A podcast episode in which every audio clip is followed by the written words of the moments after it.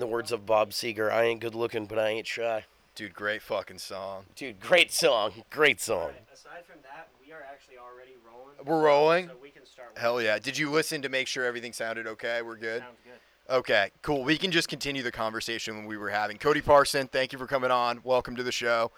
Um, yeah. Continue saying you you guys are rolling out as the rhythm section for hire. You went yeah, through the we, band. we played with. Um, so first it was with uh, Teo Holden. TH3 was the name of the band. Then we did Dustin Sellers, and then we've done. I I I feel like there's some that I'm forgetting, but Violent Moons was another one, and we've played for a couple more people. I feel like too. It's it's more than just that, but I can't remember everything we've done. We actually have a gig at the end of September that we're playing too at Cheekwood Botanical Gardens Okay. with that's this tight. uh, this guy. His name's Dan Klug. He was on the podcast last year, but he does these instrumental covers of Grateful Dead songs. So we're like a piano trio. So it's piano, drums, and bass. okay, so you guys are holding down like a dead rhythm section for like a that's pretty tight. But it's done in like a, s- a- like a, a neo soul kind of style. So like Interesting. uh, so it kind of sets you guys apart from the typical dead jam band. Well, yeah, exactly, for sure. Yeah, and the, the name of the, the band itself is the Fundamental Sound. Really, it's just Dan. He records everything, but he lives up in New York City, and he um, he had talked to me right after we did the podcast because I did that one just remote with him over Zoom, and he's like, "Hey, I think I might have a gig down in Nashville." Uh, next year, towards the end of the year, would you be interested in in playing? Do you know a drummer? And I was like, yeah, definitely. Absolutely. So I, I naturally I was just like, well, I'm gonna I'm gonna call James to do this, and we're both so busy now. I'm like, once Gotta you plan start getting ahead. yeah, you get you start getting busy in Nashville. it- It's harder to play with your friends and like. So uh, once I knew I had something, I was like, I'm gonna ask James to do it because we haven't hung out in a minute. Right. We we've just you're like, well, I know I can lock in with this guy on the mod. yeah, so bring him exactly. in. Well, that's the thing. I always like getting hired as a bass player. I- I don't. I never mind when there's a drummer that's already in the band. Yeah. But if I get to pick the drummer, it's always awesome because I have two or three people that I know I can call. One of them's gonna be available, and I know I'm gonna fucking gonna put- sound good with them. great, great. That's the Um, that's the pocket, baby. That's what you want. Yeah. My little for black sure. book. Yeah. Exactly. Yeah. One hundred percent. So when is Possum Sock this year? Possum Sock is in two weeks, man. It's uh September fifteenth and sixteenth September fifteenth and at uh, sixteenth. Red River Canoe. Any listeners that uh went to Bobfest last year, the Ragcoats guys put it on. They did it for free last year. yeah. Um, that's why it might have attracted a few different people.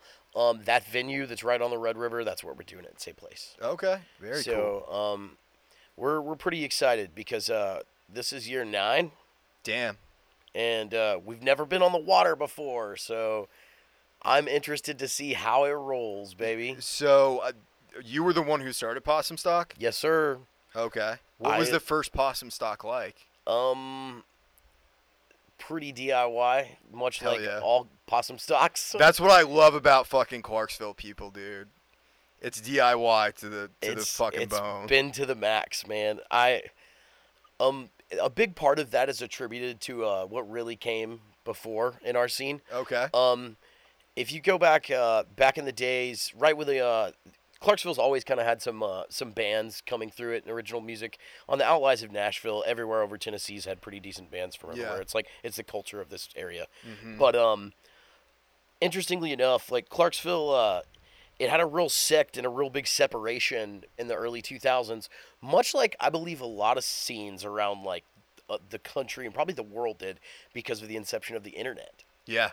When the internet was born, you had an entire generation of kids that would have loved going to live music, but the only places at this point, probably the early 2000s, late 90s, um, were like bars and clubs Yeah. and kids teenagers even couldn't get into a lot of those clubs unless they're sneaking in and it- Yeah. as time went on consequences have gotten worse for everything laws so Yeah. whatever it's it, as uh, you can see it wasn't a good idea but what wound up happening is the uh, the days of myspace and like early social media and the internet and like all of that boomed like a whole diy culture that was able to be coordinated and to like really fall in the Mm-hmm. inception. And a group of kids that started putting shows on in Clarksville around that time because they couldn't go to bars because none of them were old enough. They're all like 15, 16, 17. Um, got together one year and said, you know, like we do this all the time. We need to make a venue. And it was called The Coup. And it was open from 2008 to uh, 2014, and uh, I graduated high school in 2009. Yeah. So, man, right at the end of my high school years, like I've always I started playing guitar at, like 14, so I was ready to like be in a band and I was that's all I ever freaking craved anyway. Yeah. And this place sprouted up in our city that was like hosting insane bands, like crazy metal bands back like Dr. Acula played there, um Title Fight played the coup, like all kinds of crazy bands that would go on to do cool stuff, played our little DIY spot. And it all came from these people that were underage and like out of the Christian metalcore scene. And Oh, we're just shit. like That's hey man, funny. we're gonna start throwing basement shows and house shows and Dude, I love a good fucking house show. Even today, there's even today, There's dude, there's nothing like it. Yeah. it's a different it's a different thing.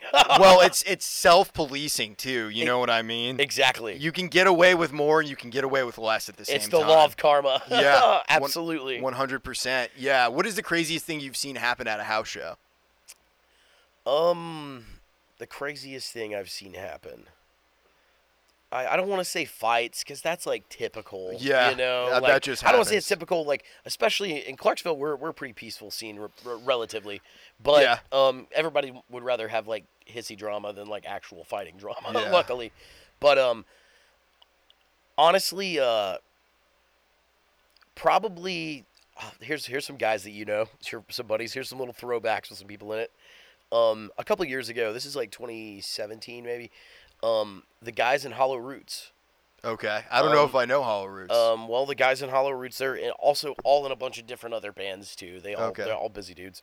Um, but they were hosting a house show at their spot like in the middle of February, and this huge like downpour came down, and uh, it happened kind of in the middle of the show, and it was a good turnout for a good Nashville DIY show. It was like probably 70, 80 people. It was a good turnout yeah.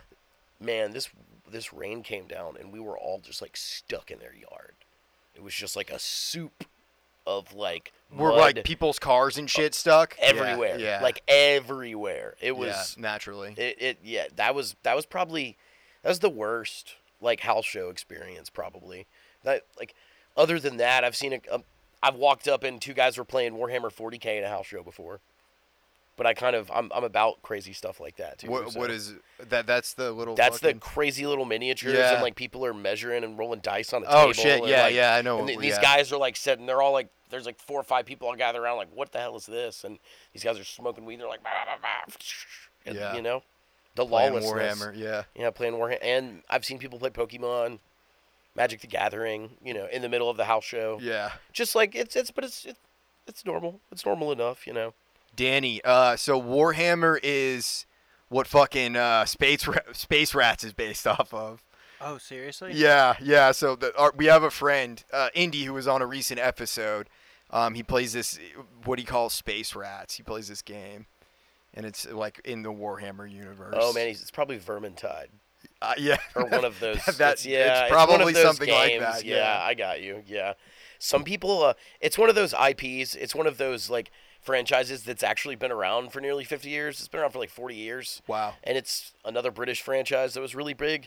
So in the world of like sci-fi, it's it's one definitely. And Henry Cavill Superman came out and was like a Warhammer. So Yeah, it well, kinda he's- popped off. He's adapting. Uh, the they're doing a show on Am- Exactly. Amazon Prime. That's Yep. gonna be Warhammer. People are gonna lose. It's gonna only gonna get bigger, baby. Yeah, it, it I'm, is. I'm a Warhammer nerd. so- really? You do a lot. You I am. play? I, I do. Man, I am a I'm a DM of like five years. I am a, Warhammer nerd. I am a lot of very nerdy things on top.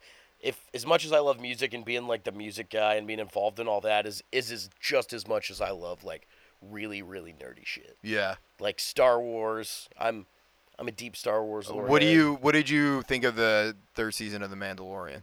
Um, I uh I've actually I've not watched yet on purpose. Okay. Yeah, I'm uh, I'm holding off. I wanted to wait till Ahsoka started.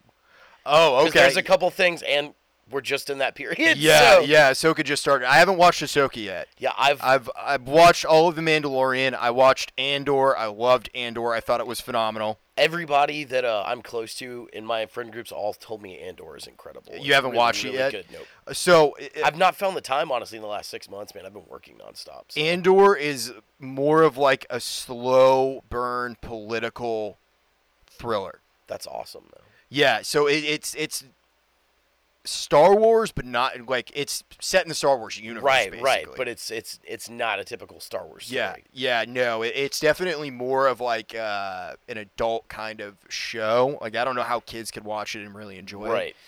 Um, but it, it was phenomenal. I thought Andor was great. I've watched what is the other?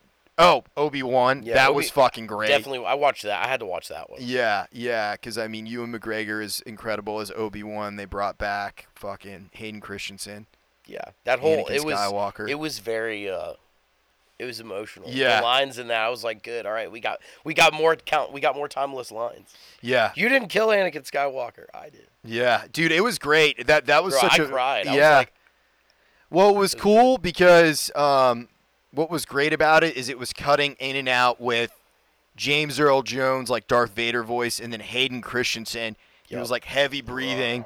It's Yeah, so and it was good. cutting in and out. It was great, man. It Really was good. it was truly Well done. fantastic. Truly well done. I, I some people gave it a lot of flack, but uh, I I really enjoyed it too. Uh, I yeah, did too. I, I, thought it was don't give a excellent. fuck. Like, I feel like as a fan, it's it's if I'm a fan of something, it's very rare that I'm actually super critical of it. Yeah, Um, I just uh, watch it to enjoy it. You know? for sure, absolutely. As as you should. Yeah. Um, some people uh, have a lot of time on their hands, and I think I feel like they find that's one of the, the rabbit holes they go down a lot. It's, like- just bitching about Yep, fandom It is shit. bitching. Yeah, it's well, essentially, if it's not that, and I, I'd say a lot of people could probably accuse me of that, um, because sometimes, and I, I, I think think about it, I'm like, bro, I get way too caught in my head thinking about the ins and outs of this industry and like everything we're involved in, because like I'm in a venue, you know, two to three nights a week, and have Yeah. been for like the past six years, seven Yeah. years since 2014, so nine years hmm and there's a lot of aspects to that and i don't think about it like in terms like i think most people uh, do in a bigger market here hmm it's in a much smaller market in our town and i'm just like there's nothing else for me to think about in terms for this so i find myself i'll, I'll get angry at things that really don't matter and i'm like Yeah. I feel like this is kind of a sign of the times, though, because I see that I'm not alone. Because if you go to the internet, the internet's a lot of people bitching. A lot- yeah. if No. you th- look for it. the internet is a lot of peop people bitching about whatever, whatever random, whatever thing that you could possibly bitch about is bitched about on the internet. Exactly. But you know what? I think it's also kind of the human condition too. You True. know what I mean? It, it's Yeah. uh, like uh, I really have to catch myself when I start doing it and be like, yeah, you know, this is not really part of my spirit. You know, it's not what I am right. at my best. If I'm just looking around and complaining, I'm and catching getting- myself in the loop. Yeah, exactly. Yep. And I feel Uh, like we really can. Yeah, I get up in my own head for sure. Um, I think uh, luckily, i- it's all. It still comes back to like a matter of perspective because like you can find that's the good. I, I like to go down rabbit holes. That's when when I'm really upset about something, like socially or something with my own music or anything along the lines of being involved with any of it. Um, I like to go down like a wiki rabbit hole and Yeah. read about something crazy and research and wound up, you know, two hours later, I'm like, bro, I killed a bunch of time on Reddit tonight. I didn't have to kill, but I enjoyed reading about this subject. Yeah, I know what you mean. Well, it's it's a it's addicting, dude. I think that's the thing about phones and iPhones and all this new frontier with digital shit. It's they create it so it is addicting to uh to look at. You know, I think even the uh, the color uh on your phone. I, I I don't know if this is true or not, but I heard if you make your phone black and white and no color, then you won't use it as much. There's like that makes some me want to try that. yeah. That seems like a, a worthy. That seems like a worthy uh, experiment. Yeah, I, I don't know, Danny. But is the t- is the TV's not on on here? If you i i- yeah, if you're looking shit up, yeah, yeah, you're good. I just wanted to let you know. Thank you. Um, let's see. Can't see anything still. But I it's got, coming on. I now. got off track back from our original story. Yeah, possum Um, stock. Um, well, uh, Possum Stock 2 is kind of a result of that same community back from Clarksville, the Coup community. Yeah, that group of people came together at the end of uh, like 20, 2008 made a venue and then the next thing is like we start to have like tradition we have and we have touring bands coming through three, four times a month. We have annual events that certain promoters and pe- socialites around town want to put on.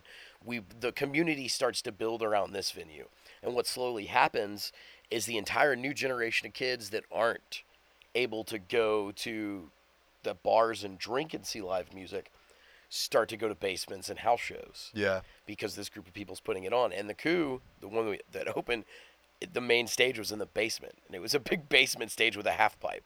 Oh, badass. So like metal shows, punk shows, it became, you know, 2010. It was like a staple on DIY tours for tons of bands, noise acts, and the amazing thing was we have Austin P in Clarksville, so there was a new influx of creative minds and kids coming to town all the time.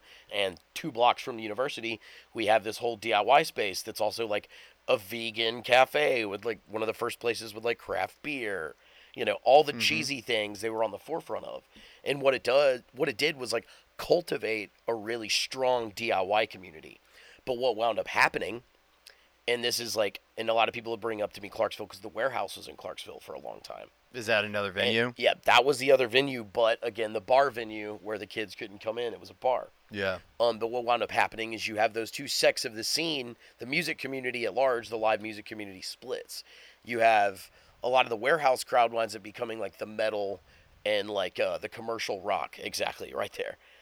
Um, that's kind of the sp- everybody's played there. I opened for Sebastian Bach there. Oh, really? Yeah, funny. 2015 or something like that. And then the coup right there is no longer with us. Rip the coup. Um, but it was that was the DIY place. That's where all the college scene started. Um, we and we did like 2012. Remember the Mayan End of the World? Yeah. There was a big End of the World show with like two stages and all like the bands in Oh, shit. town. Like it was. There's a Possum Stock article right there.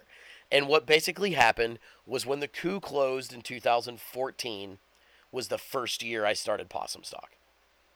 Okay. And it was essentially started as like our last hoorah and our like, yo, our scene's not dead. The venue may have died that a lot of us call home, but the scene's not dead. So w- was the the queue was that I, I don't know if I'm understanding. Was that an actual like venue venue? Yes, it was a venue. okay. The kids from the MySpace era, the kids from 2005, that hou- house show era, Yeah. got together in 2008. and We're all like 20, and we're like, hey, let's put our money together and let's get our shit Oh, together. shit, that's and badass, Start a dude. venue, and Yeah. they started the venue. That was the coup. That was coup three. There was three coups.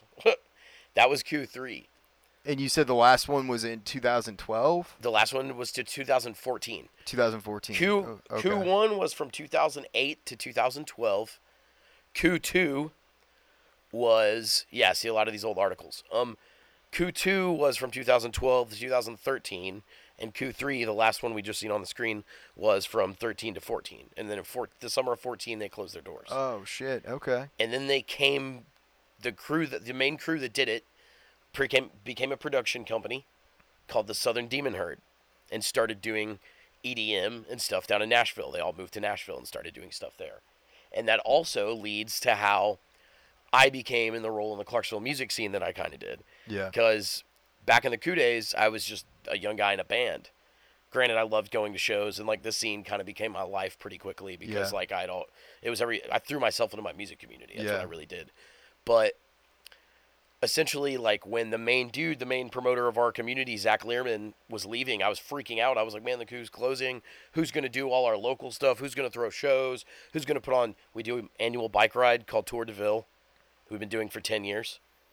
I'm Oh, like, who's going to do shit. Tour de Ville? Who's going to do this? And he's just, he looked at me and he was like, you are. What do you mean?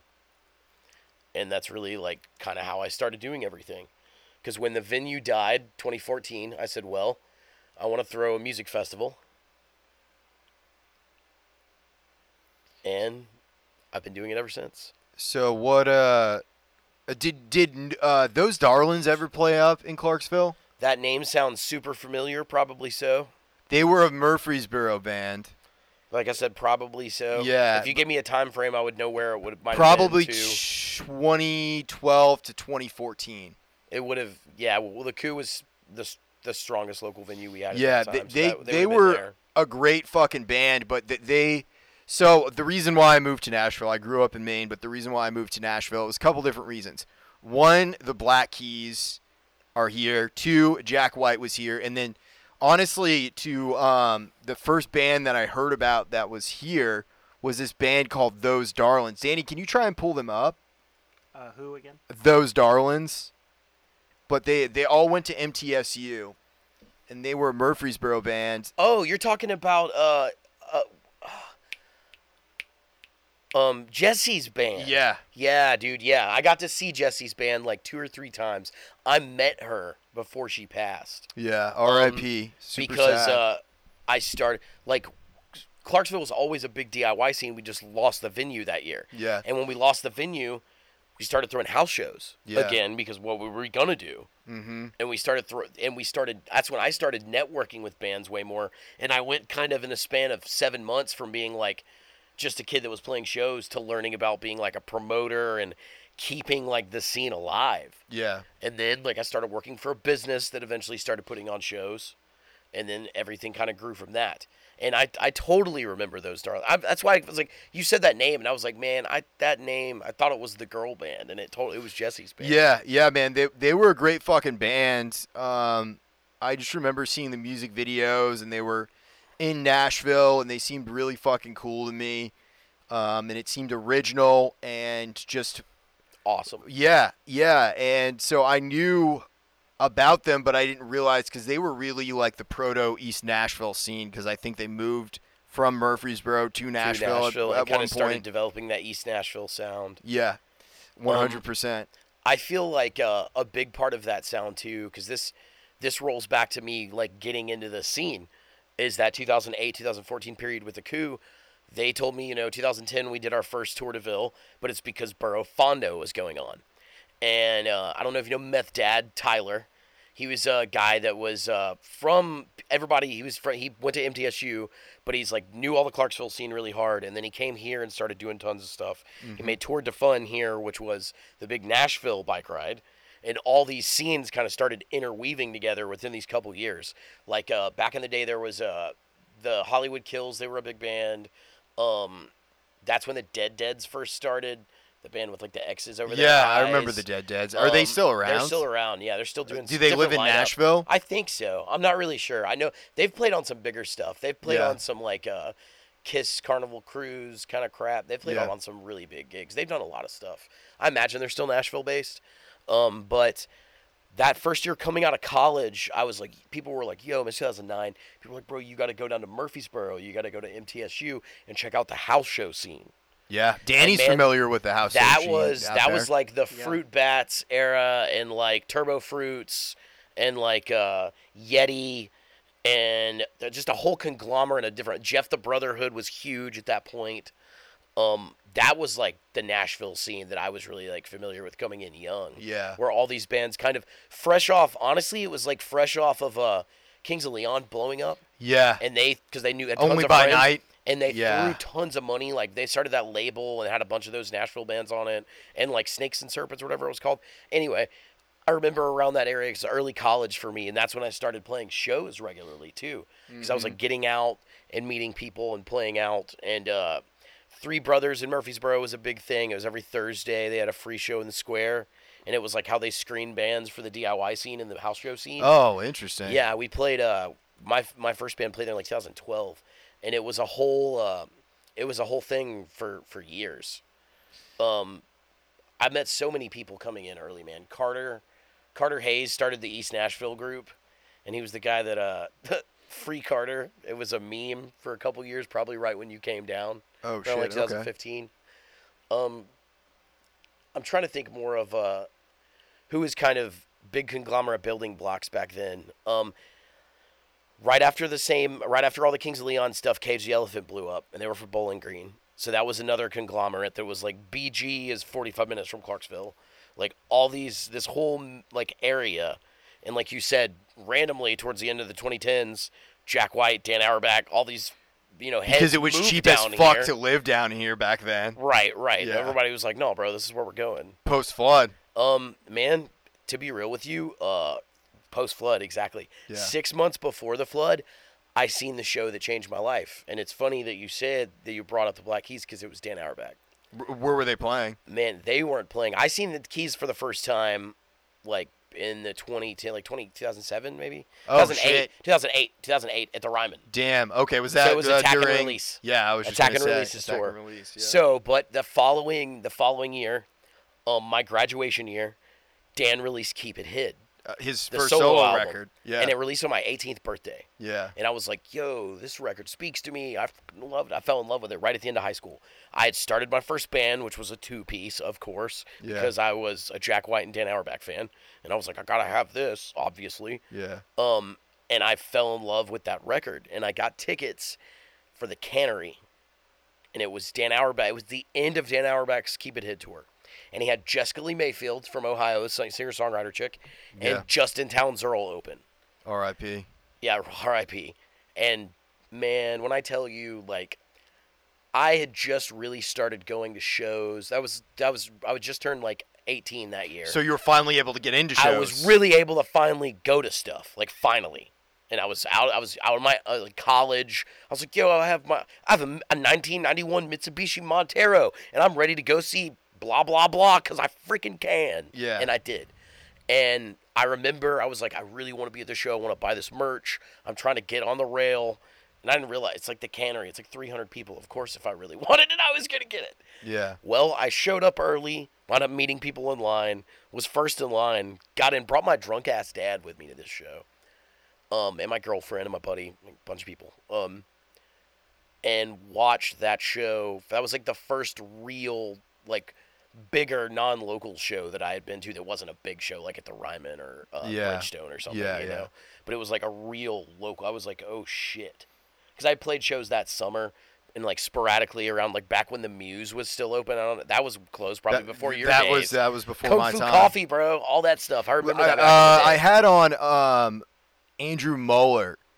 He plays guitar in um, AJ and the Gigawatts, and he also he has a band. uh, It's escaping me right now, but he does Funk Night in Nashville as well. okay, okay, Um, but he, I think, when he came on the podcast, he talked about it. That's where the Domino's is now, right by the highway, yeah, right? exactly. Yeah, and I that, bro, remember him that was talking like about the that. metal venue. That was like that was the place, bro. Yeah. I seen I seen a bunch of shows there. Yeah. I played there, but Yeah. um, the the Cannery show with Dan Auerbach, man, it fucking changed my life because I got on the barrier. yeah, Jessica Lee Mayfield opened and was like phenomenal, and I was like, this is you know killer, and I'm I'm right here.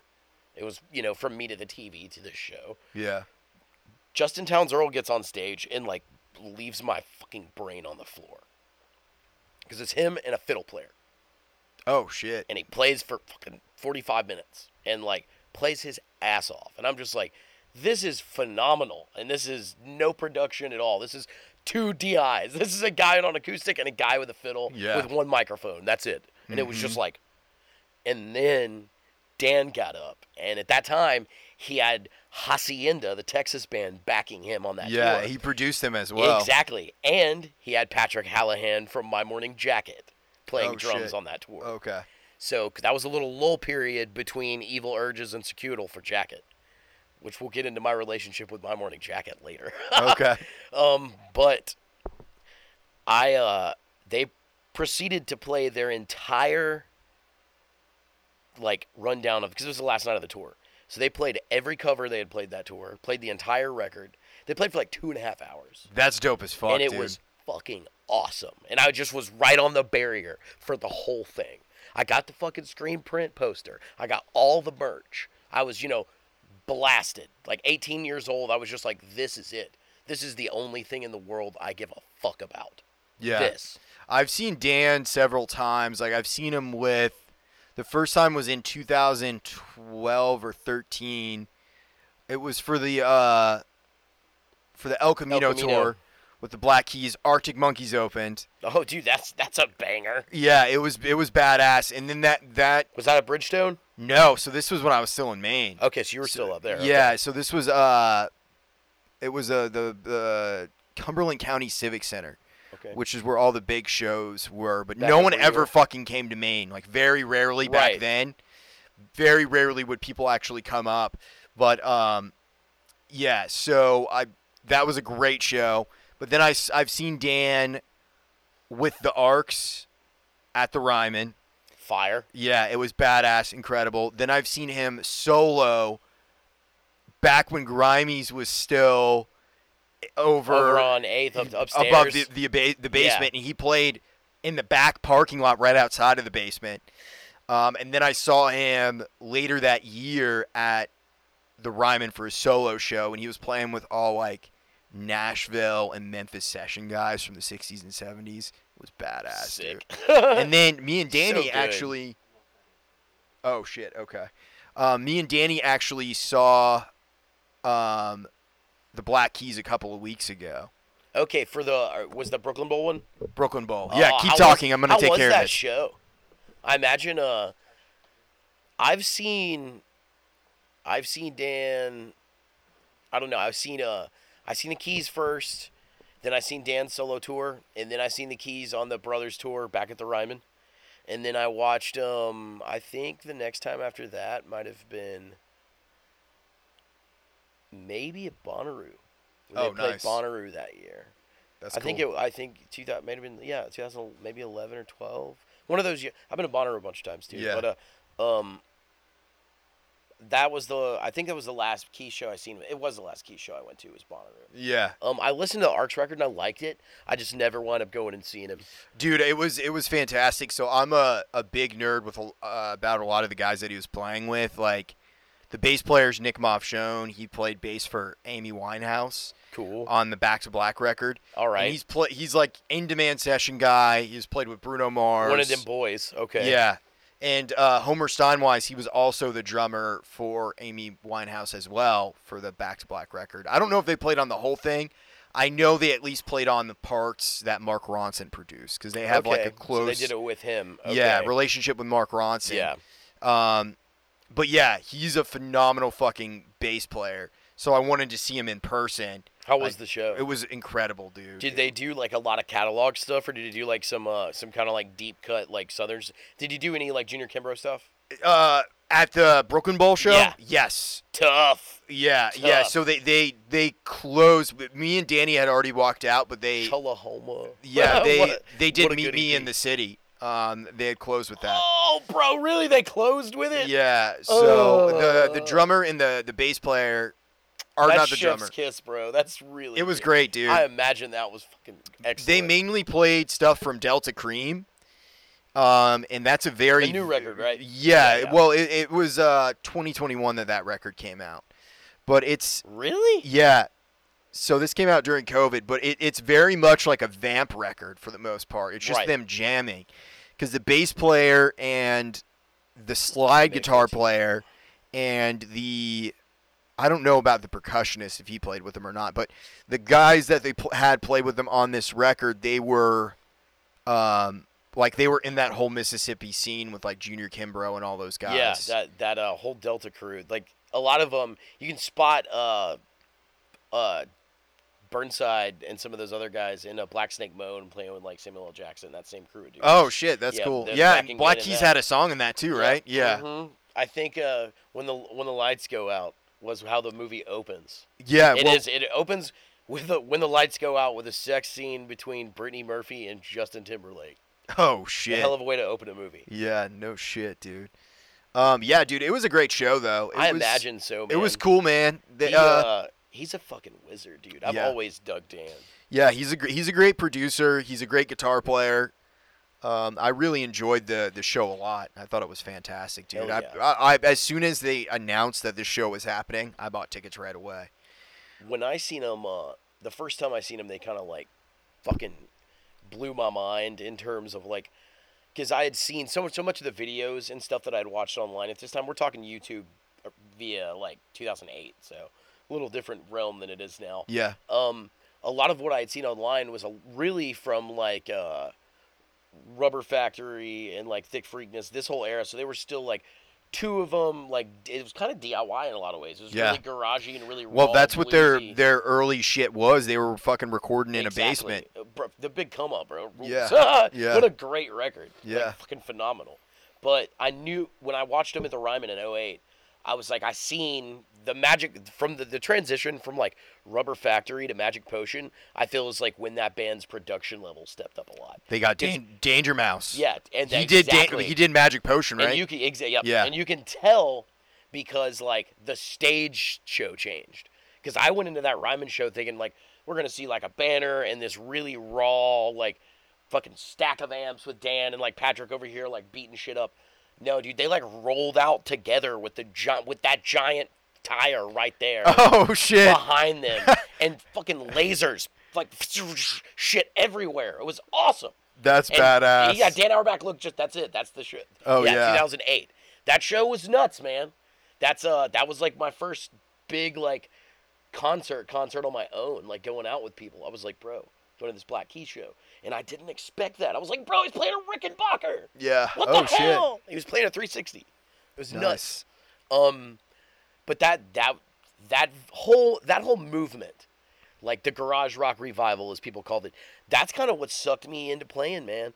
Like when I was like twelve and thirteen, the mysticism of like, you know, Led Zeppelin, the Allman Brothers Band, and Black Sabbath kind of sucked me in. Yeah. Because I was raised by my grandma, I wasn't like around my parents. My dad was a grunge guy, but he was off making meth, and he was like, I wasn't around him at that point. Yeah. So I was really like, my grandma was like really the big influence on what was being played around me. And by the time I was 12 and 13, I just wanted to listen, you know, like, I want to go listen to Allman Brothers Band. I'm trying to go listen to, you know, I'm trying to go listen to Houses of the Holy. yeah. I'm trying to go, and that's, and the natural progression in modern music from the connection to all that was all the garage rock revival. All these dudes playing like blues, psychedelic rock that was like, psh. and then because of Dan, I found the band that like set my heart on fire with My Morning Jacket. Oh okay. I uh I started college and I seen Patrick Hallahan play with Dan Auerbach at the cannery, and he was playing auxiliary. He wasn't even playing kit, but he sat down during the set and played kit on a song, and played the dog shit out of it. And I was like, bro, that guy is a monster drummer. And I said, Hell yeah. what's his band? And you know, Dan Auerbach's just like, this is my friend Pat from My Morning Jacket. And I started looking, in, and it was like all the articles I found. This is like 2009 are all talking about how they're this weird country rock band from Kentucky. And I They're said- from Louisville, yeah, right? they're from Louisville. And I said, okay, let me check it out. I pull it up. The the one big holiday uh, music video is them all like jamming in a barn. And I was like, all right, this is tight. This is like twin lead guitar, like fucking you know Leonard Skinnerty, like meets Neil Young. Like we, I, I, I- I was about it. It was cool. And I listened to the records, and I was like, all right, this weird psych country. They're trying to kind of in the Grateful Dead vein, whatever they were part of the same sphere of all the musicians, all part of friends. When you're all touring together in each Yeah. other's bands, you're in that kind of circle. But then, dude, like I started playing regularly. I seen, I seen uh, in that couple first couple years, I seen John Mayer, Kings of Leon, all the kind of the biggest acts of those time. My girlfriend loved going to concerts at that time, so like I was going to big shows too all the time. Yeah, like when- in Bridgestone college, and the all Ryman and time. shit. Yeah, all the time, and. I started my own band finally, getting out of the two piece era and going into like, I gotta have a bass player, bro. I gotta have a lead guitar player because I'm writing all these fucking songs. So I ran into my my half brother's other brother, so my old step brother. Our parents had been separated for ten years, but he was a monster guitar player, like insane. He could play any instrument really well, but he was a monster guitar player. And he's like, bro, what are you doing? I said, I'm looking for a lead guitar player. And he said, well, I'm fucking looking for a new band and we started the band that we played in till till COVID.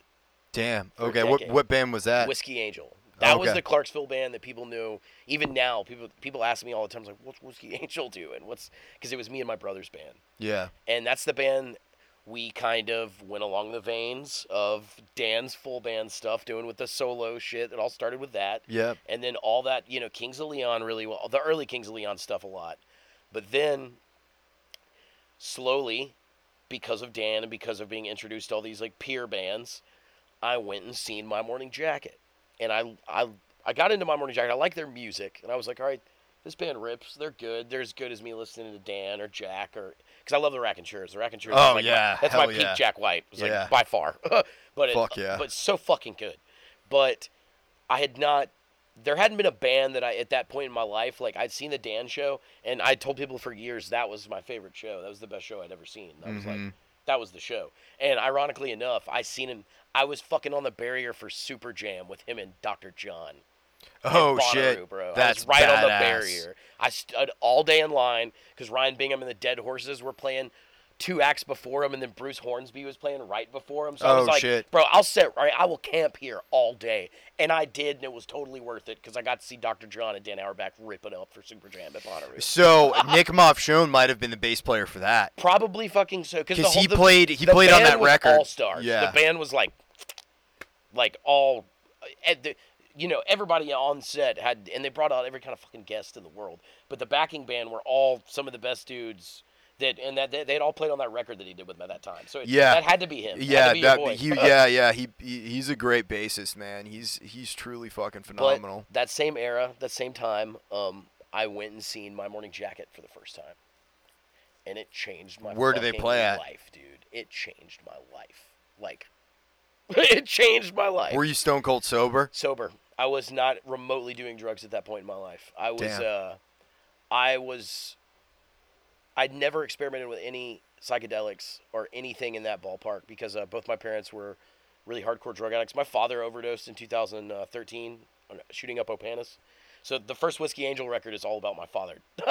but I went to, to see My Morning Jacket at Memphis in May. They were playing on a Saturday in Memphis in May. The day passes were, uh, I don't know, like 35 bucks or something. And right before them was Florence and the Machine. Right before them was Need to Breathe. Before Need to Breathe was the North Mississippi All Stars. That's who I really wanted to go see. Same, same from the same group of blues dudes, Luther and all those dudes that played with R.L. Burnside. Same, same circles, all the same circles, same musicians. So I was like, I really want to go see this killer blues band that's playing in the afternoon, and my morning jacket's playing at like ten at night. But I was like, whatever. So we went. We went down to Memphis in May because of what we wanted to do at that point. I watched. I got there in time, got a good little distance from the stage. Watched North Mississippi All Stars. Slowly started getting closer, closer every set, till we were right up on, and I was right on the barrier for Jacket for Carl Brommel, and like it just changed my life. It completely fucking floored me. I, I was I was like, this what man- record was that? Securital tour. It was Okay. 2012. okay. They released Securital in 2011, and this was uh, like I said, Memphis in May 2012, and that it just it it floored me, dude. To this day, like I think back in that show, and I remember because it was and I was there with my brother that I had just started Whiskey Angel with, so we were. This is also the era of the coup. This is us being young in college. We started our local band that people finally care about, and we go see this band that does this almost ritualistic that's the only thing I like. I said I had seen a bunch of my heroes at that point. I'd seen Dan, I'd seen Jack, I'd seen the Kings, I'd seen all these bands, and then I seen this band, and I was just like, "Holy fucking shit! Oh my god!" And now here we are, eleven years later, and there's I still say they are the best band in the world. I've seen them twelve times. Damn. They are the best Fuck. band in the world. I got backstage this year at Bonnaroo for them. That's awesome. Yeah, I, I probably the I've seen Dan through various projects one, two, three, I think four or five times. I've seen Arctic Monkeys. So I saw them on open for the Black Keys. Then I saw them headline a show at this venue called the State Theater in Maine. Then I saw them play at Ascend here a couple of years ago. So I've seen them three times. Are they another one of your big ones? Arctic you'd Monkeys? say? Oh hell yeah, yeah, dude, they're so good. Dude. yeah, dude. I, So I good. love Arctic Monkeys forever and always, and I I uh, really have a soft spot for them for a couple of different reasons. One, there was this girl that I uh, was like had a huge crush on in high school, and she liked them. She was like obsessed with Alex Turner, so I kind of hated them Okay. on on principle of her being like Alex Turner's so Alex hot. Turner's the man. Yeah, and I was just like, "Fuck Alex Turner," and uh, but eventually I started loving them. I lost my virginity to the fucking Suck It and See record. Oh man, okay. I think that was maybe Oh, he's a pretty 2011. man, you know. He yeah, he is he is a pretty man. he's a Um, great front man. dude. yeah, a he's hell of a he's front great, man. Um, Good songwriter yeah, all but the way around. and then their their fucking third record, Humbug, is the record that really got me big into them, Okay. and that's the one for that Josh from Queens of the Stone Age Produced. Okay. Tough. He didn't produce the whole thing, but he produced most of it. And then Queens of the Stone Age, I discovered I knew them from like No One Knows, of course, and Yeah, like yeah, Dave yeah, Grohl played on it, and I was Yeah, like, oh, yeah. okay, cool. But um, it got me deep into Queens of the Stone Age, and I discovered the Era Vulgaris record because of that. And then ever since then, I've always like whenever there's a new Queens record coming out, I've been hyped for it. And Danny and I, we saw fucking Queens a couple weekends How was ago. that? g- How was that show? Fucking incredible, I heard it was phenomenal. dude. I uh, I would have been there, um, but uh, we had a benefit for a, mu- a really active musician in Nashville. We had it for him in Clarksville because he's from Clarksville. huh. But his name's Jacob Marcus. You might know Jacob. He's a saxophone player.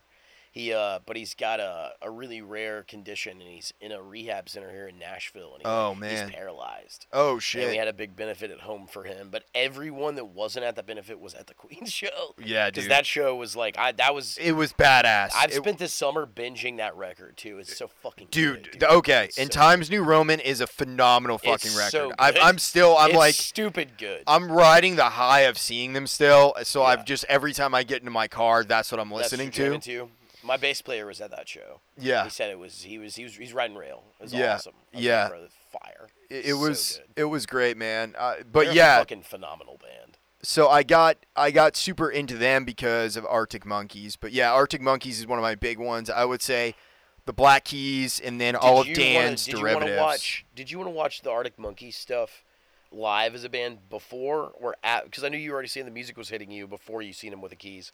But did you want to keep going and seeing them again because the show? Oh was so yeah, good? yeah. No, uh, I I I had liked them, but that show had made me love them because they were so fucking bombastic as a live band. The amazing. rhythm section is That's powerful. what everybody's told me. Like Yeah. dynamically, they're just insane. Yeah. I was like, bro, they they if you listen to their shit, it sounds like it. Yeah. Like they sound like they have a lot to kind of nail on. yeah, yeah. So Nick O'Malley, he's a great bass player. Matt Helders is a phenomenal drummer. Um, I really liked their their most recent record, uh, The Car. Yeah. A lot of people talk shit on it, but it, it's it goes back again. Like if, if I like you artistically, there's there's very There's rarely things I can find a like in it. Yeah, Always. for yeah. sure. Yeah, and I think and a lot of people shit on to, uh, Tranquility Base Hotel and Casino because it was such a big left turn from like the polished pop production of AM. Yeah. But that's why I was into it. I was like, "Yo, these guys were True. literally the biggest band in the world," and they said, "Fuck, Fuck that." it. Yeah. We're gonna make a really weird, artistic David Bowie style record. right in the vein, baby. Right in the vein. Yeah, I but uh, I really like Alex because uh, the first two records, um, his amp is a really off the wall orange amp, and it was the same orange amp I did my records with. really, uh, Yeah, it is. Uh, it's still an amp you can get now, but it's in a different setup. Uh, it's called an Orange 8030. You can only get them now in twin channel. They're two channel amps. Uh, what are they? Two They're- tens? Uh, no, they're uh, you can only get them in heads now. Okay. But this, back in the day, there was a single channel one they made with reverb, Okay. and it's essentially like a hot rotted ass AC30. It's like an it's it's literally orange copying an AC. so it's a super bright sounding amp. well with like all the dark tonality of orange. Okay. So if you listen to the if you listen to all his rhythm guitar on those first two records, it's Yeah. that sound. Okay. Like his tone is that amp, and it sounds. And here's to another person that uses this: when the Zeppelin reunion happened in the early '90s, when the Plant Page thing happened in the early '90s, Yeah. the single channel AD30 was the that was Jimmy Page's amp for that. Oh tour. shit. Okay. So cool. Alex used it, and I love that as a rhythm guitar amp because all the chime of all that Arctic Monkey stuff Yeah. is all Alex's 8030. So I Interesting. looked around. It's an 8030R. They only made them to like 96. So I looked around right in the early as we were starting the band 2010, and I found one in fucking Milwaukee, and paid like 1,400 bucks to have it shipped down. And How many watts was it? 30 watts. It's a 30 watt 212. It's heavy as fuck Yeah, I like, bet. Uh, bro, it it sounds.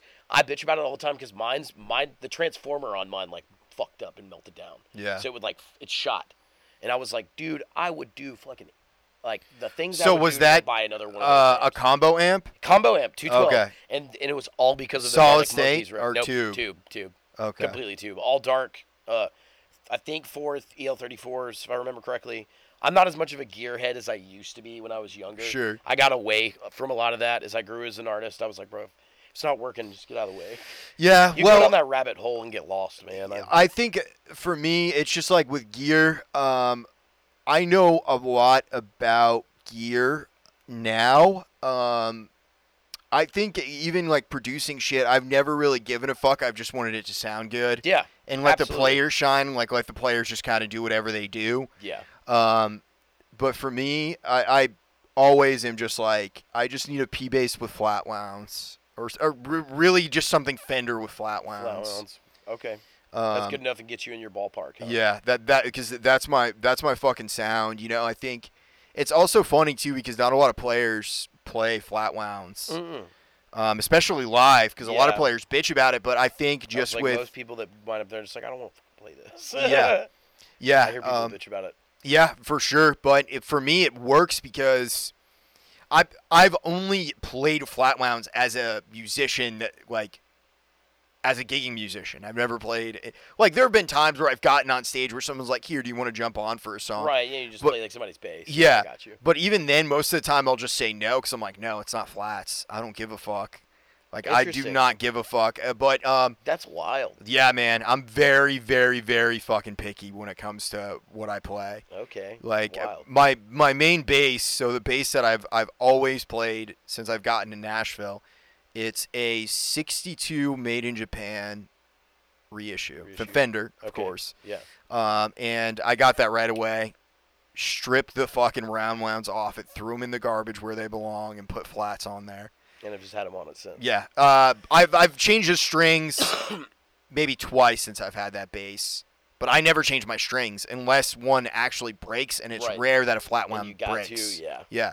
for sure. Well, back in the day, bases used to come stock with flats on them. Um, so like it wasn't I I don't think until like the mid to late 70s that bases came stock with Rounds. rounds. Interesting. I didn't know that. That's a Yeah. fact I didn't know. So the way that I became a flats player was on accident because I bought this 65 jazz bass.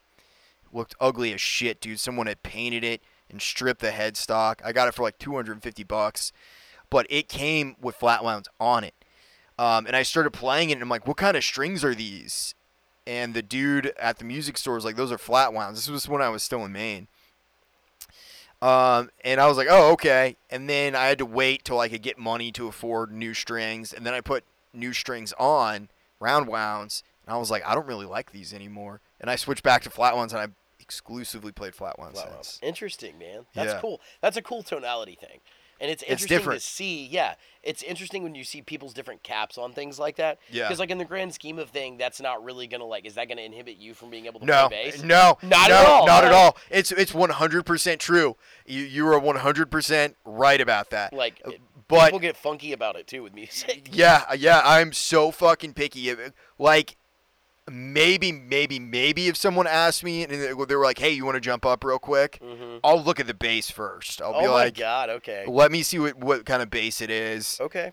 Um, but really, uh, I I know I'm also full of shit because if you put me on any bass, it's gonna sound like me within two seconds just right. because it's just it's in you. your Yeah, hands exactly. really I it's follow you. it's like uh, having the right width paintbrush or something like that that feels comfortable in your Yeah. hands Yep. um, i think that's why i am picky i just i'm not even like a big gear guy like so i've owned that p base go for going on eight years because i got it after i moved to nashville i bought it off ebay it came from japan and then recently so this year i also bought an upright and i'm learning how to play that that's more of just like a fun experimental thing That's i haven't, cool. I haven't that's a done cool- anything with That's it a cool skill to have in the wheelhouse. so. yeah, th- that, that was kind of the thing. I was just like, I- I've always been super into jazz, and like I've done jazz theory and studied that. I can read music. I'm not a great sight reader, but I can do it. Like if I'm able to sit and stumble through it, I couldn't like sight can't read sight in a, read, lo- yeah. a- a I got live you. setting. I, that's, but yeah, yeah, If the people that can do that are the people I'm just still like, God, dude, but it, how the fuck do you? have it's this just shit?" a, it's it's like the math version of music. right, right, right. Very- Um, that's a good way of putting it. Yeah. And then the other bass that I have that I just got recently, it's a Mustang bass. Um, Tight. a Justin Meldal Johnson signature model. It's pretty fucking dope. Um, comes stock with flat wounds, so Ah! I, I didn't turn my nose up at it. Didn't aha? You're like, oh well, this came the right way. Yeah, yeah, it came the right way. That's tight. That's hilarious. Yeah, Um, how many? Who? What other bass players you know play flat wounds like regularly? like in Nashville, Like, yeah, what Nashville scene bass players? I don't honestly 'Cause really I know- Dust plays like rounds. Yeah, Um, oh yeah, All the bass players I think of off the top of my head do. yeah, they all play rounds. I'm the I'm the only fucking one, dude, and everybody like, I Geddy told Lee, James. That's I mean John Entwistle and Getty Lee. Damn. Okay. Yeah. So I mean, this was just what came stock back in the fucking day. You know right. what I mean? So maybe that's why a lot of people wound up going that way. yeah, yeah. Even on those early fucking Zeppelin records, those are those are flats. Um, but you can you can get a pretty dirty sound from them that really cuts through. You just have to EQ the amp right. Okay. and You got to EQ set the- things up right. Yeah. Okay. Yeah, that you- makes sense. because th- uh, here's the other thing. I think creatively, I like limiting myself and the tools that I'm using at any given time. The Jack White philosophy. yeah, I guess so. Yeah, Yes, yeah. It's um, Um, man. I think uh, sometimes I don't think a lot of people like give him the dues that he's like earned at this point. Because it's hard to say our generation music- musicians like he isn't one of the pillars of it. yeah. Because like he's Absolutely. I, half of everybody I knew wound up starting to play guitar like in the mid 2000s. Yeah, well, our generation, he was our rock guy. Right. That's uh, he was the guy, Mhm. and it's it's interesting because that exact philosophy, like limit yourself. It's Yeah. gonna push yourself further creatively. I, you know, I wish I could say I thought about it in that way, but I really didn't. I Really? like, man, for me, I'm just like, this is what I, and this is kind of bad, I think, in a way, too, where I'm, I'm like, once I have something I like and it works for me, You don't I'll- overthink it. I don't, yeah, I'm just like, this is what works for me. And once I did the P bass flatwound combo, It just that, was, it. Hey, There was no looking back. I I've played the same guitar for 13 years. what guitar is it? Uh, a 2002 Gibson E ES 335, What color? cherry red, Oh, hell yeah. made in Memphis. I've played Fuck the yeah. same guitar for 13 years. What what And it- size strings do you use? I use tens. Tens. Okay. yeah. Is there a particular brand you like using? Um, Ernie's. Nice. I, just because that's the go-to. I used back in the day, like I used uh, elixirs for a while, um, the coated strings. Um, when I started, when I started Whiskey Angel, my jam band, like when I started that, I had a big ass pedal board, dude. I had fucking fifteen pedals and like had an orange two twelve, you know, eighty thirty R, and then a Fender, you know, twin reverb. I had all kinds of gear, and it, I just found myself like that's when I, I almost I stepped back and took almost the jack approach to things like you were just talking about. I was like, wait, this is too much. This is I, Cody, uh, not to cut you off, where can people find you at? We're getting down to the the wire here. okay. Yeah, you can find me on Instagram, bro. El Parson. Okay, uh, Danny, uh, w- uh, how how much longer do we have? I actually we're we're still good. It, I was gonna set it for about 25 minutes. Oh Okay. shit. Okay, sorry, my Good. bad. We're good. Okay, keep going. What were you Yeah. saying? um I found myself with like all these options. I had bought, I had spent. Okay, so I uh, I did really well on my ACTs when I was younger, and I was getting through when I I got full Pell ride all the way through college. Yeah. So that's the only way I was ever able to afford an ES three three five. Let's be Yeah. real. Yeah. Yeah. Um, I uh, put a bunch of money into a lot of gear, and I stepped back one day and like, I had a twin reverb and an orange, and like I was like 22 years old or something. I had easily like over 10k worth of gear, and I was like, I can't play all this at once. I don't play all this at Yeah. once. I find myself playing the same guitar and the same two pedals all the time yeah. like why why do i need all this so the completely different approach got like a completely different way um i started playing uh an ignator um just dimed Mhm. like straight basically running it like a non a master volume amp so just like diming the pre and having the power and that it that was it Yeah. and i fucking cranked it and i didn't play any pedals i played straight to the amp Mhm. and now i'm in the middle ground years later you know i got a couple pedals What is your pedal board? What do you have on? there? um, I just bought two new pedals. I'm getting every, I'm getting everything ready for possum stock. Hell yeah. um, I uh, I just run a Tu2, a uh, Keeley Caverns, which is a reverb and delay pedal. yeah. Um, an EHX or an EQD The Depths, one of the pedals I just bought. It's a uh, it's a vibe pedal, and uh, a muff, man. I'm from Big Muff. Just like the classic Big Muff. Uh, well, the triangle big muff is Okay. the one I just got. Hell so, um, I've been trying to find another full drive because the full tone stuff all got canceled after he was an idiot online. But uh, he makes he made company's not around anymore, but they make a pedal that's uh, a gain stage. It's basically a tube screamer and a separate drive in one pedal, and Mm-hmm. it runs off twelve volts. And I try to limit myself now, or go back to limiting um, where I only have five uh, outlets off of my power supply, so I can never run more than five pedals. I've owned a couple pedals in my lifetime. I've never really been a big, big pedal guy. Um, but I had a an EA, EHX bass micro synth. Have you ever seen those Yeah. before? Yes. Those are badass. They're awesome. They're They're really cool. Super cool, dude. There's Yeah. so many things you can do with that pedal, with that line of pedals. All those synth pedals from EHX, it's like dumb. Yeah, they're they're fantastic. They're so good.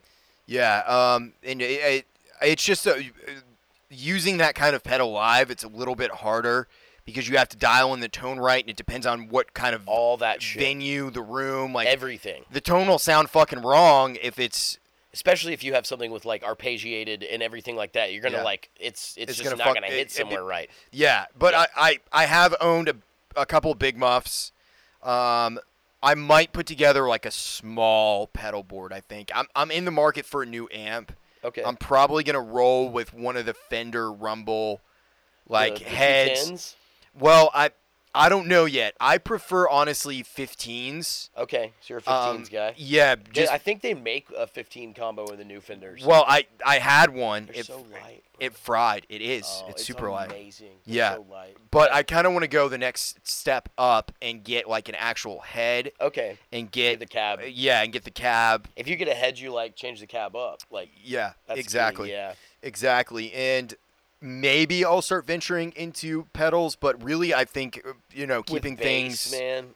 Sometimes like you don't necessarily need if you want fuzz Yeah. or something. Sometimes I can see exactly, that. or like exactly. compression or like uh if you see like jam bands or like kind of funk we were talking about earlier like envelope filters Oh, Yeah. Mm-hmm. sometimes yeah but with bass like I, I don't like a lot of modulated bass it just doesn't you got to keep that bottom in you know um I uh gear is such a weird thing, man. It's one of those things that I learned like a long time ago not to like put too much stock into cuz at the end of the day I've seen people with, you know, terrible. I've seen Cody Brooks play guitars with action on like that big and Yeah. blow my fucking mind.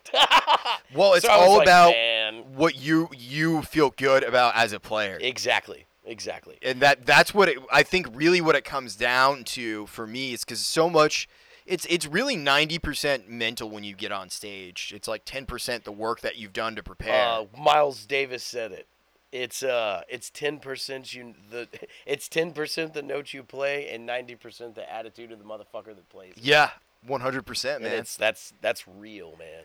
That's when people tell me when somebody comes up about uh, wants to bring up like singing and rock and roll music, like, well, I can never do. I'm not a good singer. I was like, bro, you know how many fucking huge, great, amazing fucking frontmen aren't good singers at all? well, Ah! Mick, Mick Jagger. tons of Yeah, them. Iggy Pop. Tons of them. David Bowie's an actually actually good singer. Iggy Pop's an amazing example. Like amazing example.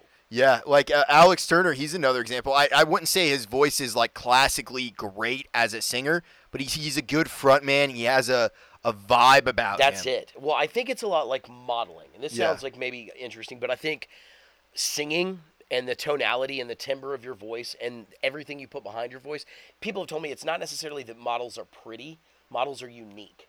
Interesting. So if your voice is unique and like I hear your struggle and I believe your struggle, then I'm much more apt to be like, I fuck with this guy. Yeah. I love this. Well, people connect with real. You got to think about Tom Waits. You know, I'm, uh, Ex- cor- great example. yeah, Great he's, he's example. not like a, a gr- or Bob Dylan. you know? I mean, that's always a good one to go to yeah, as well. yeah. There's there's so many great um, artists out there that aren't gr- like great singers like that, that aren't like Adele singers. Exactly. You know what I'm, I'm exactly. saying? I think that's always been like coming full circle back around to like trying to shift through a scene Yeah. and like really try to like push and promote the right bands and support the right bands at the right times to try and get everybody to like their next little like push this music out, get through this next obstacle, play this show, replace this band member. And I think a lot of times like especially in the promoting game, somebody becomes like a metal promoter or a a jam band promoter or an EDM promoter Yeah. or something. You fall into a particular scene of music. yeah. And I think in a lot of ways, I've always fallen into a particular geographically scene Yeah. as opposed to a genre.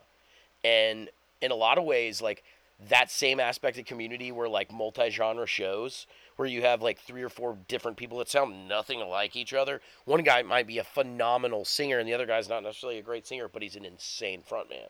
Mhm. And it's like these things are all going to complement each other in the grand scheme of like, yo, there's something, there's something here for everybody. Mhm. And like that, even the essence of that is like what I've always tried to push with Possum Stock Yeah. is like, hey, we've built this annual festival that was essentially was supposed to be like the death rattle of this community, and it's maintained year after It's year. kept going. Other venues Like a have come and possum gone. playing It dead. plays dead, but it never really goes away. Yeah. And that's kind of been the full circle thing about Possum Stock because years and years we've had E EDM DJs, country bands, bluegrass bands, jam bands, everything, metal bands. Flummox played last year. We've had a the best. I do have one Possum story. I gotta I gotta chime in before we leave. Okay. Okay. Okay, this is a great throwback, and it's hilarious now because I've had two or three people going through their stuff online to find pictures of this because it totally happened. But we have to find pictures of it so we have proof. In 2017, we moved Possum Stock to Kentucky one time. It was in Gracie, Kentucky. And we got in a fight with the cops of the county, all kinds of stuff. Oh But shit. here's where it gets wild. At that summer, and that same weekend we did Possum and Gracie, the frontman of Wheatus was on a solo tour across America. He stayed in Clarksville. And he stayed with one of our good friends, Bendorf. Shout out Bendorf. Um, and Bendorf hits me up and he's like, Hey man, Possum Stocks this weekend. And I was like, Yeah, dude. And he's like, Well, I'm gonna throw a house show. And I said, All right, Bendo, I think everybody's going to be out of possum, but like, why are you telling me? He's like, Because I think you need to put the guy on possum stock. And I said, Who is it? And he's like, It's a frontman of Wheatus. Oh shit. So we put the frontman of Wheatus up. What's the guy's name? Um, he- I get a call. He's like, "Hey, dude, he's gonna stay at my house tonight anyway. Um, but do you have spot for him at Possum Stock?" And I said, "Bro, uh, yeah, uh, we we can we can make it happen." So that was the only year we ever did a. Um, the only year we ever did three days. We did Sunday as well. And he did his thing in Nashville on Saturday, and him and Bendorf came out to the grounds to the fucking festival on Sunday, Sunday afternoon, and he's like, "Hey man, you cool with me playing a solo set?"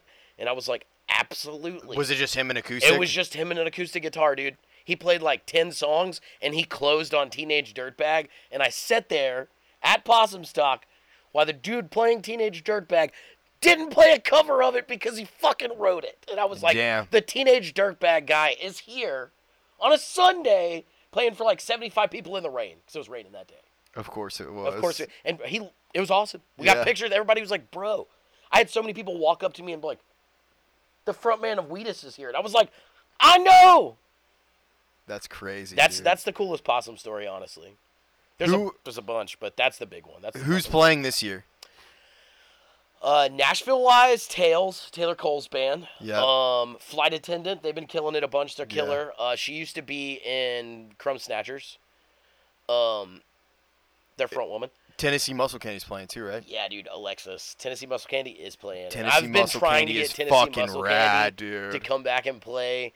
She played the December before COVID. She played uh, the Matchbox, the house shows in Clarksville. Oh shit. she played up there with my band, the Yonders, and um, she was phenomenal. And I, we've not been able to get her back until now. And I'm so Oh so yeah, hyped she's about it. she's truly fantastic. She just did Zeppelin night too. yeah. I wanted to be at that, but I work nights too, so I've been yeah. like. oh dude. As soon as Yeah, I that's move no down here, sweat, we man. can make more things happen. I'm trying to come out and watch more stuff. Yeah, Watch absolutely, my friends dude. do stuff. Yeah, I mean we're we're always trying to, to do shit. Um for sure. When's your next big event? Danny, what is the next big one, bud?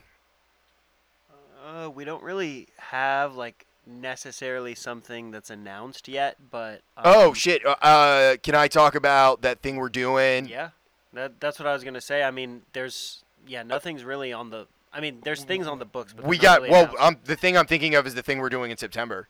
yeah, you can talk about our cover show too Ye- if you want. Okay, cool. Yeah, uh, so September it's 19th, right? Uh, that's right. Yeah.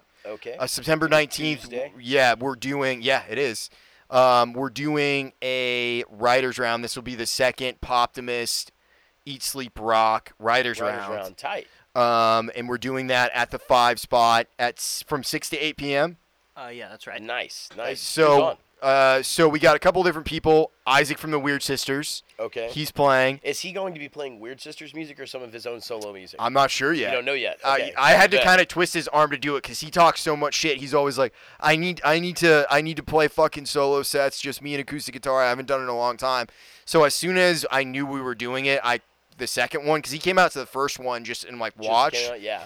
and um, I was like, "Dude, you," I called him right away as You soon have as to I do knew we it. were doing it. I was like, "You have to do this. It's not." I just And- started doing the same thing this summer, playing Yeah. acoustic again, because like you, as a musician, sometimes you feel like you really need to get back on. Well, it, it just ex- you're exposed. You know, you're That's it. you're raw. That's it. Um, so Isaac's playing. Callie Cash is playing as well. Okay. She's a great uh, artist that performs here in Nashville. Who else do we got on the list, uh, Danny?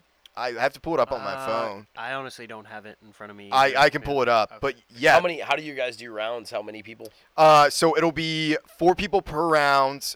Um, so each, so there's two rounds. Okay, so You're two probably songs. doing two or three songs, Oh, three two, or four three songs a piece. Yeah, Okay. So But you guys it- do them like it's like round robin style though. so, it is a one one one one Yeah, one one. All right, exactly. tight. And then you'll take like an intermission and a one one one. one, Yeah, one, one. Okay. exactly. So for this Right. one, the people that I have Oh, booked Dust, for- uh, brother Dusty's. Bru- yes, of course. How could I Tight, forget? tight. How could I fucking How could you forget, bro? Um, here I don't know where I have it in, at in That's my awesome. The phone. Tuesday after Possum. You Yep. Guys are doing it tight. Where Five the spot. fu- okay, I love that you're- venue, dude. I love Cody. Yeah, dude. Uh, it is it is fucking rad as fuck. I love the five spot. Okay, so Isaac, um, Jasmine from Sheedonist is playing. Okay. Brother Dusty, of course. And Uh, Cali. Jack Jackie Saturday. He's a he's a great um singer and guitar player. He plays a lot down on Broadway too. Okay. Um, and then I don't even know if I'm saying this right. Uh, Rastlin Desilly is a friend of. Raceland. He's from Clarksville. So he's a friend of Isaac's. So Yeah. Isaac was like, "Hey, can my friend do this with me?" And I said, "Yeah," Yeah. because he's, if uh, Isaac's saying someone's good, then they're he's good. uh he's from Clarksville. He is playing possum stock with his band Curly.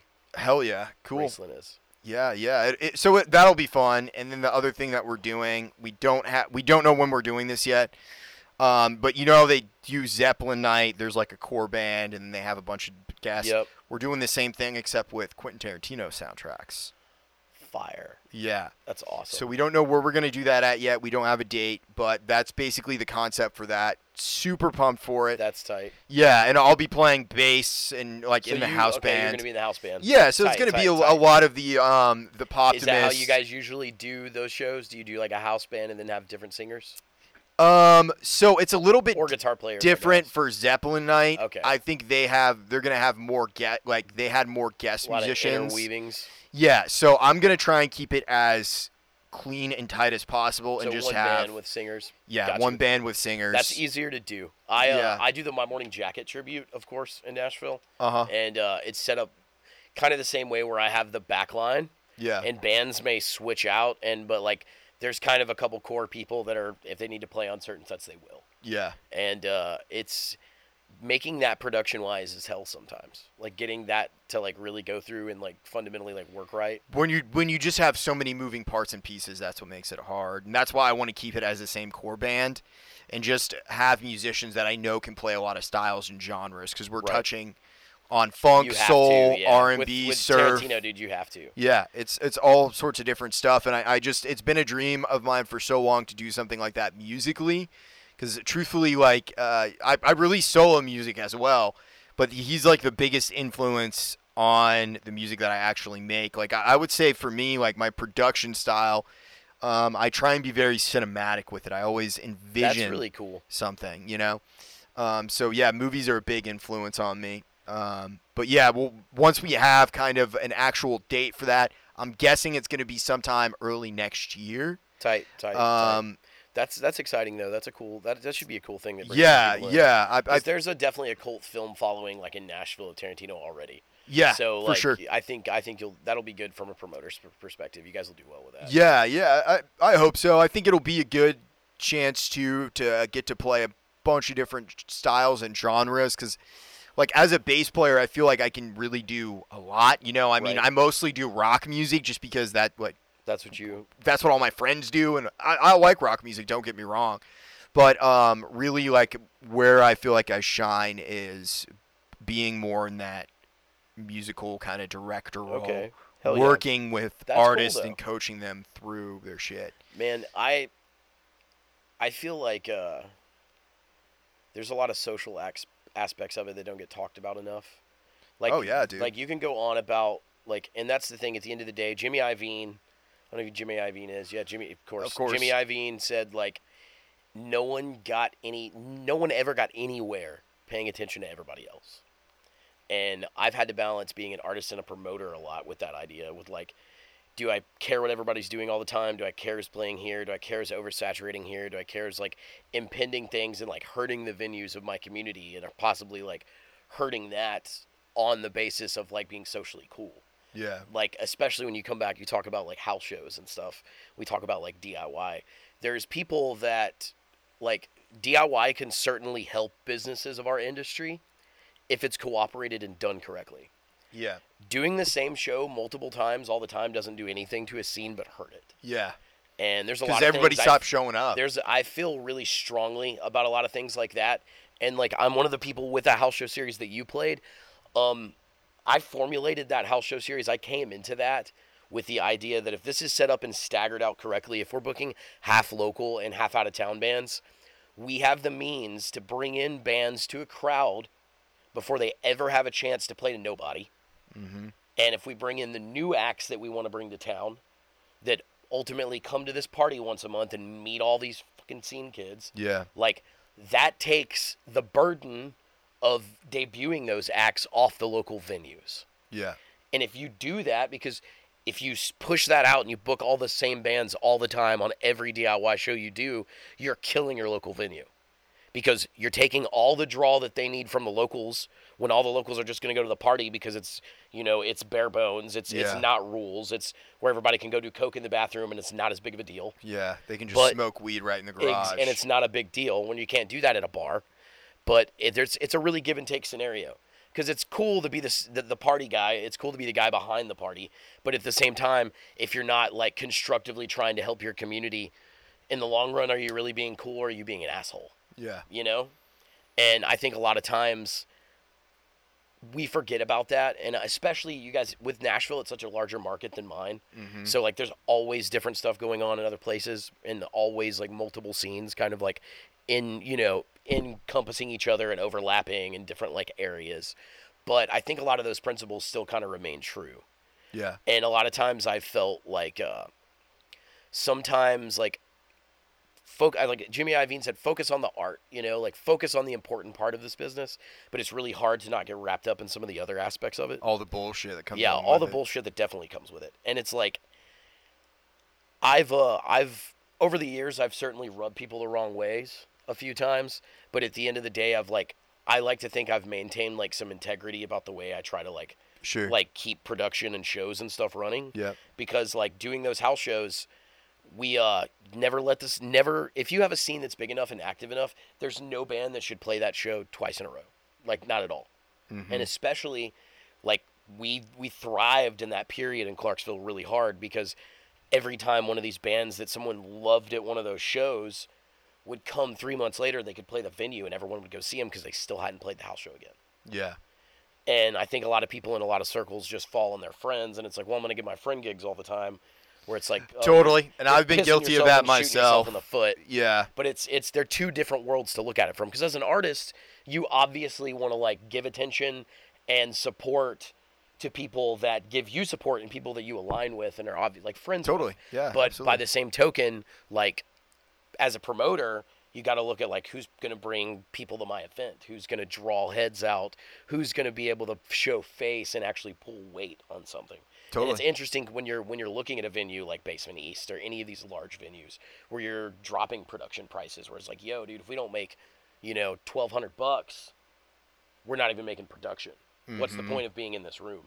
And I've had a lot of conversations with a lot of people down here over the years about stuff like that, just because I've had to be the dude back home doing that yeah. for years. Being realistic about it. and it's and that's it's trying to be realistic about it. Where can people find your band?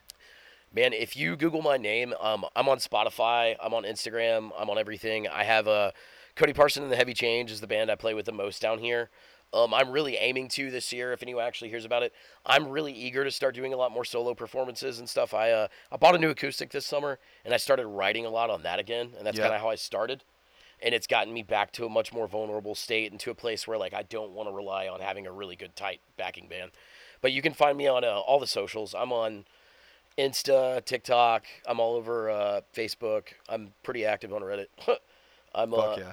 um, any kind of DIY communities anywhere, man. I'm pretty active in a lot of groups online, just trying to uh, find the people that make the the dream work. Ultimately, Absolutely. Absolutely. Uh, so possum stock. Well, when is it? September 14th, September 15th and 16th. 15th, and 16th. It's two days, forty bucks till the end of this weekend. You can get pre-sale tickets, forty bucks.